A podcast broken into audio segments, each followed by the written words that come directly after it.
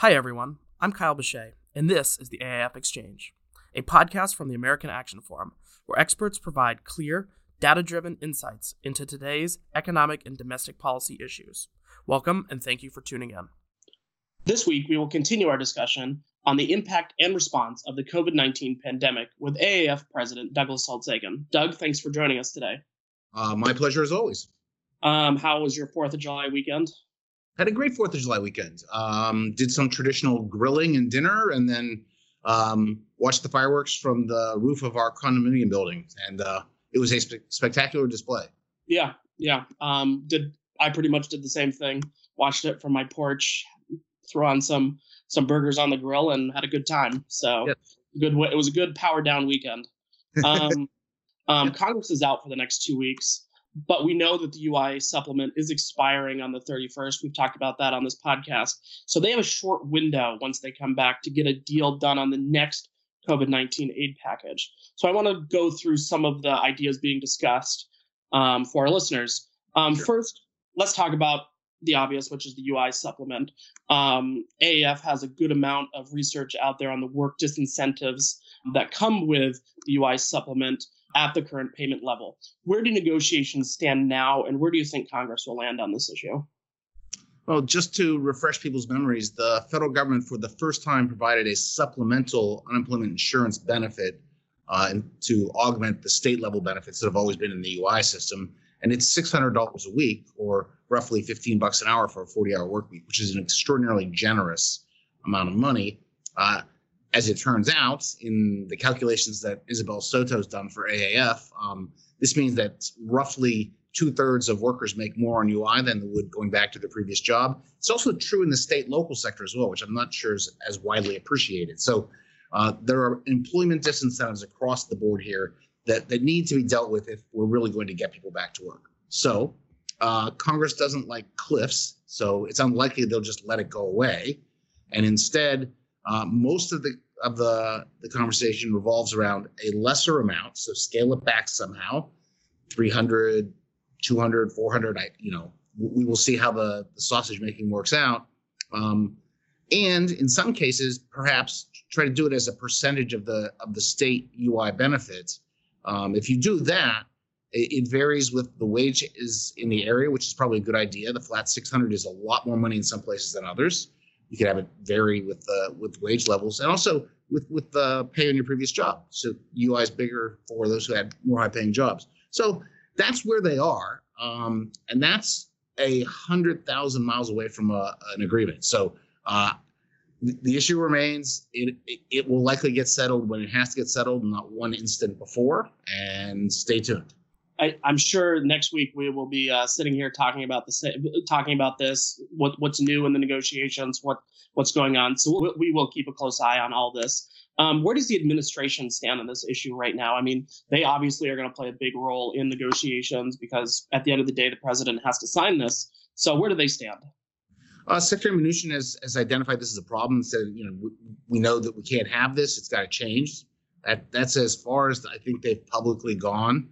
Um, they have said uh, politely nice things about various proposals out of the Senate, uh, particularly Rob Portman's idea of a reemployment bonus. So let's give people money if they go back to work, uh, without sort of specifically saying we want that in the bill. So uh, I think they're they're basically talking quietly among all the the parties uh, on the hill. The parties on the hill are all over the map, and the cats need to be herded.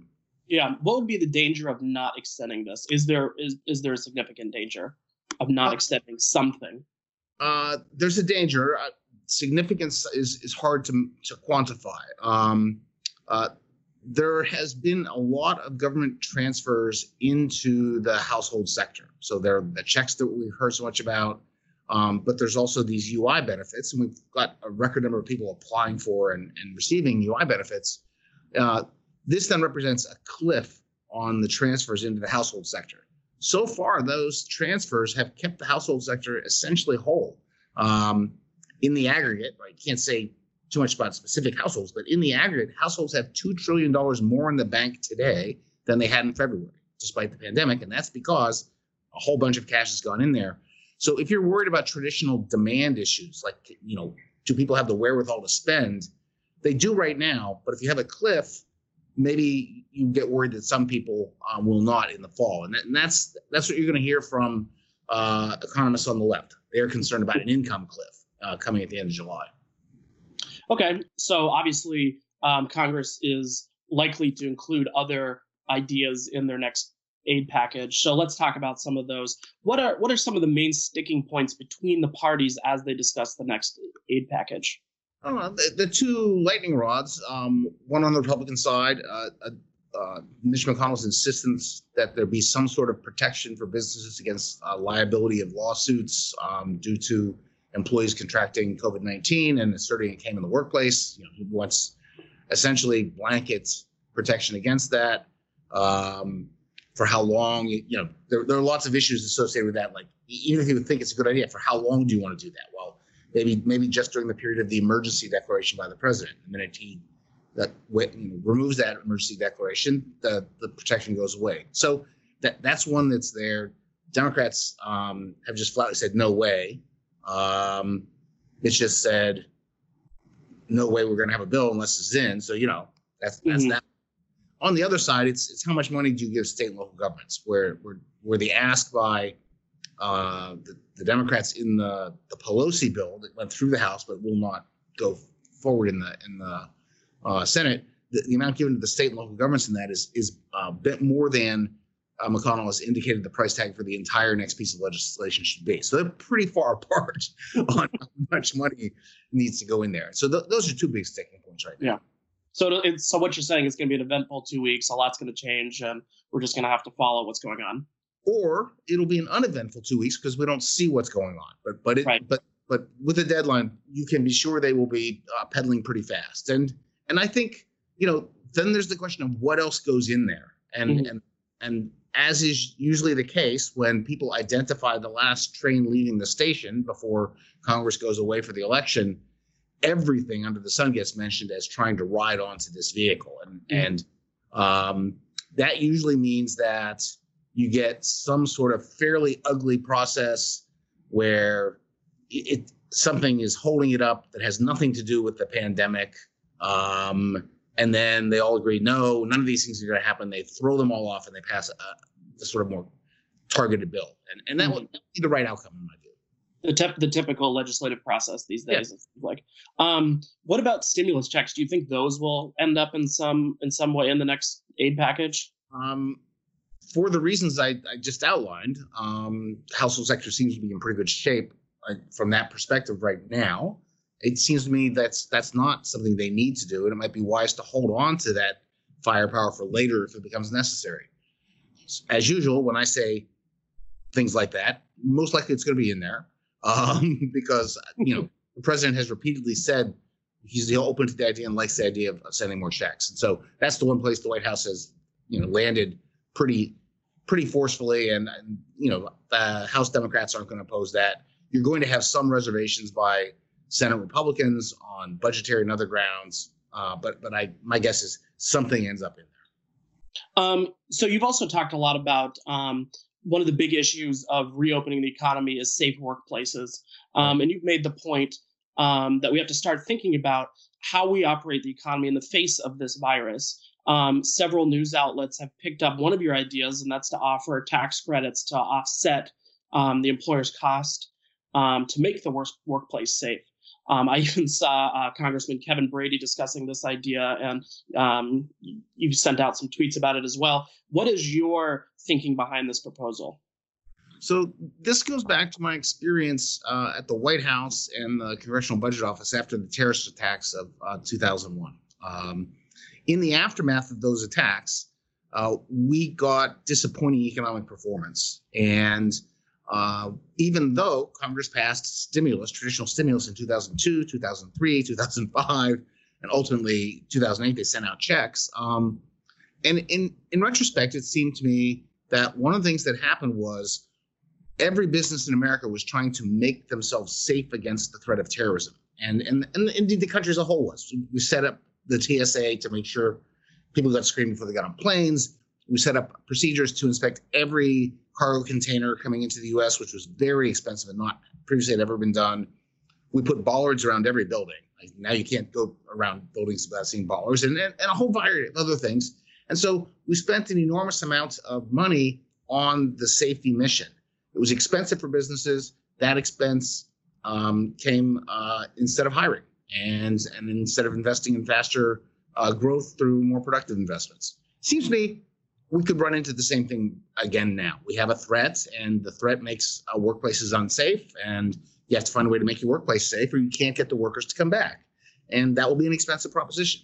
So mm-hmm. if you think, uh, you know, a, a bodega in Brooklyn, which is everyone's uh, favorite example, it's unlikely that they are going to be able to completely, re, you know, revamp their store. So they're going to have to come up with a bunch of PPE to protect their workers and and sterilize all the time, and and that'll be an expense for them, not something they wouldn't normally do. Or or airflow will be a big deal. So mm-hmm. got got to buy big fans or change your your HVAC, whatever it may be. Um, bigger uh, companies are going to spend money on the physical workplaces, like spreading out desks, um, moving production lines, running more shifts with half the people. All these things are expensive, and um, uh, if you do nothing, you raise the cost of doing business. Um, that's typically bad for for the pace of growth. It's going to inhibit their capacity to hire people back and or or add new people. And so my idea is, to the extent possible, can you offset legitimate reconfiguration expenses and protection expenses through some sort of, in this case, a tax credit um, that you use against your your uh, payroll taxes. So instead of sending some money into the treasury for payroll tax, you, you use that to, to cover these costs. That lowers the cost of adjusting to this this way of doing business and makes it more likely we can get people back quicker. That that's the idea. Yeah, I mean, I've seen a lot of uh, some of the essential um, businesses out there, like your grocery stores and things like that, already take steps to to sort of prevent this, which to to, to make the workplace safe, which is you know making sure like every other register is being used or having like the the the, the shield the plexi shields in place to make sure that people aren't um so i imagine it'll be a lot of that at a, depending on um, what your business is and what what you need to do to get employees back. Yeah i, I think it's and so it's you know how big it would be not obvious to me. Could be could be actually a pretty big um uh price tag on that and from the perspective of sort of thinking of the bipartisanship, what that also means is somebody's getting paid to do that. So this is actually a big stimulus for particular sectors of the economy, suppliers of those um, those goods and services, construction, you know, installation people, things like that. So that those are places where it would be appealing to get people back to work as well. Mm-hmm. So obviously, with um, as we mentioned, you know, Congressman Kevin Brady was already talking about it. What do you think the uh, the appetite is for something like this on Capitol Hill?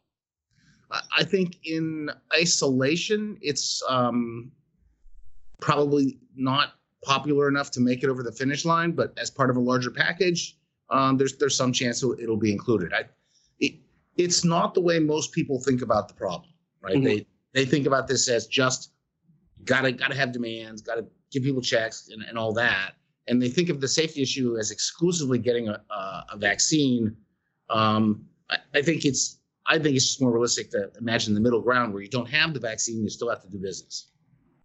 Fair enough. Um, so turning to another issue, what about um, we sort of started talking about this earlier, but what about the federal aid to state and local governments? Um, there's been a ton of news this week from state and local governments saying that they're going to have to make big budget cuts unless they receive federal aid, just because they're not getting in the revenue that they that they need to make their obligations.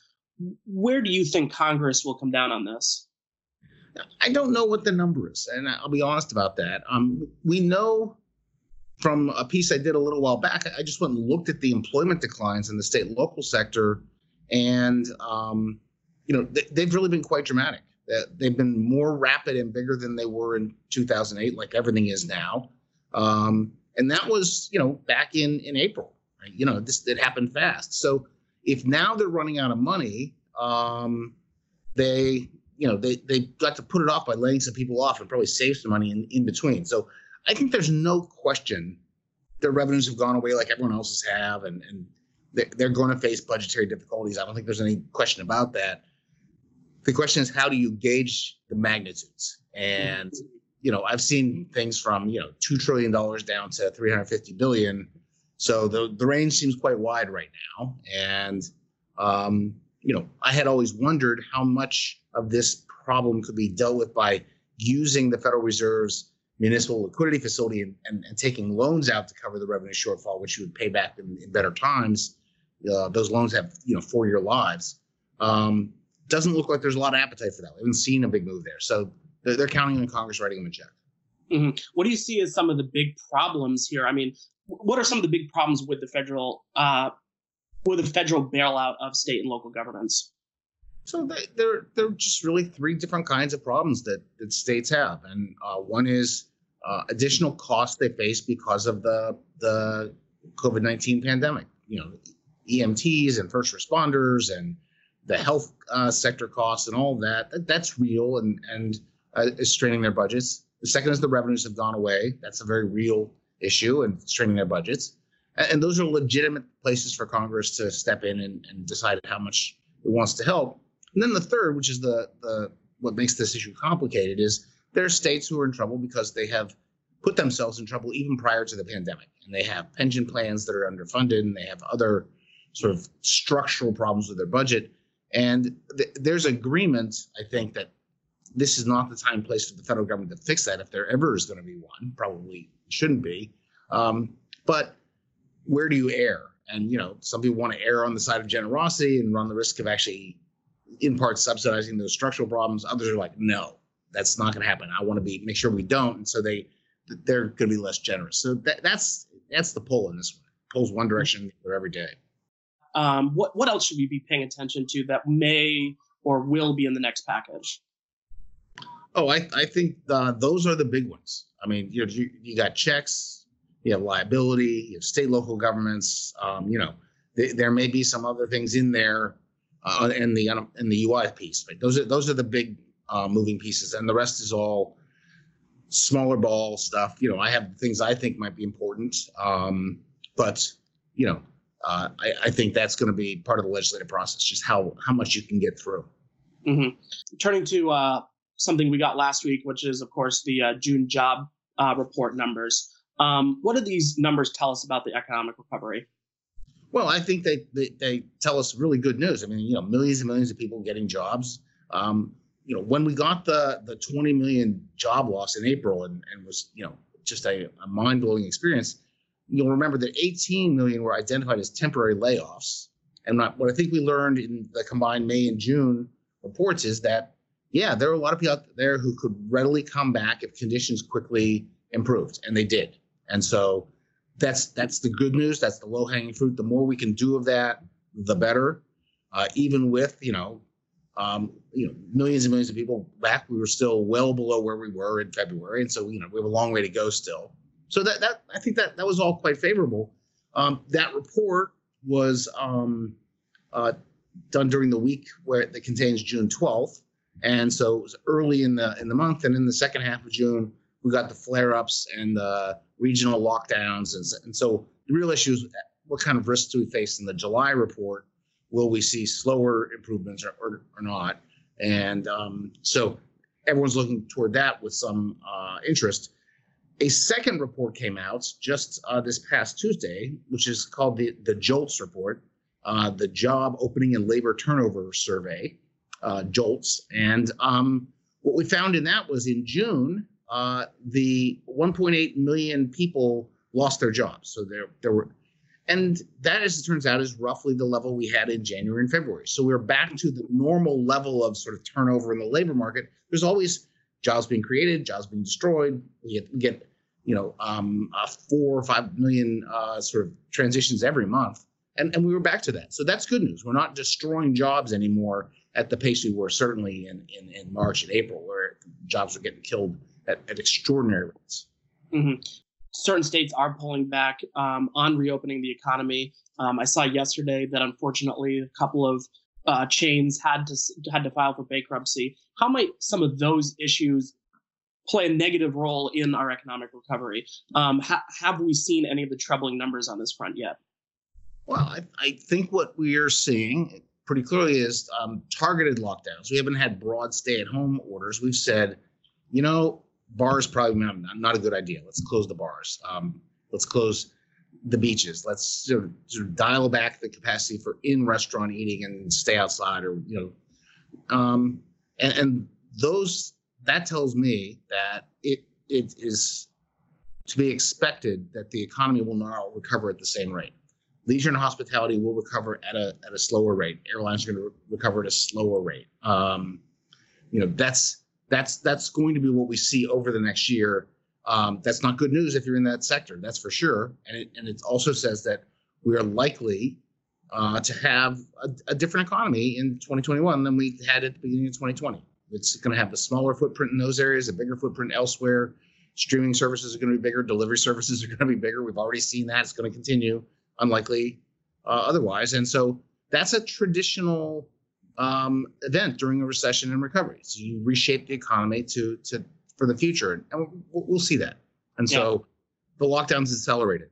Um, that to your point on streaming services, just as an aside, I saw um, I think it was you know over the past couple of days when Disney Plus released Hamilton that Google searches for how do I get Disney Plus went you know skyrocketed above all the other streaming services. So you know anecdotal evidence to your point about you know changes in the economy and how how people are looking at things. But I found it very interesting.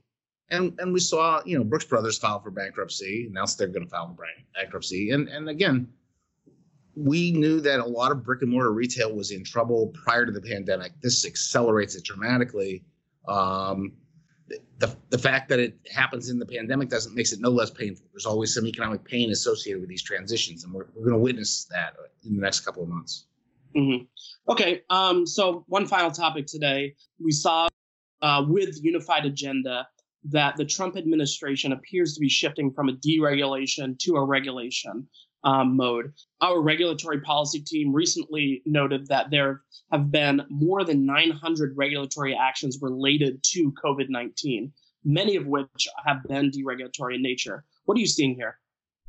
Uh, so the unified agenda is the, the, the, plan for the regulatory authorities in, in the executive agencies. And um, what the the regulation team, Dan Bosch and Dan Goldbeck, did was was go through what they announced they were planning to do, and look only at major regulations, those that cost 100 million or more, and then classify them into uh, or, or, have an impact of 100 million or classify them into deregulatory, going down, or regulatory, going up.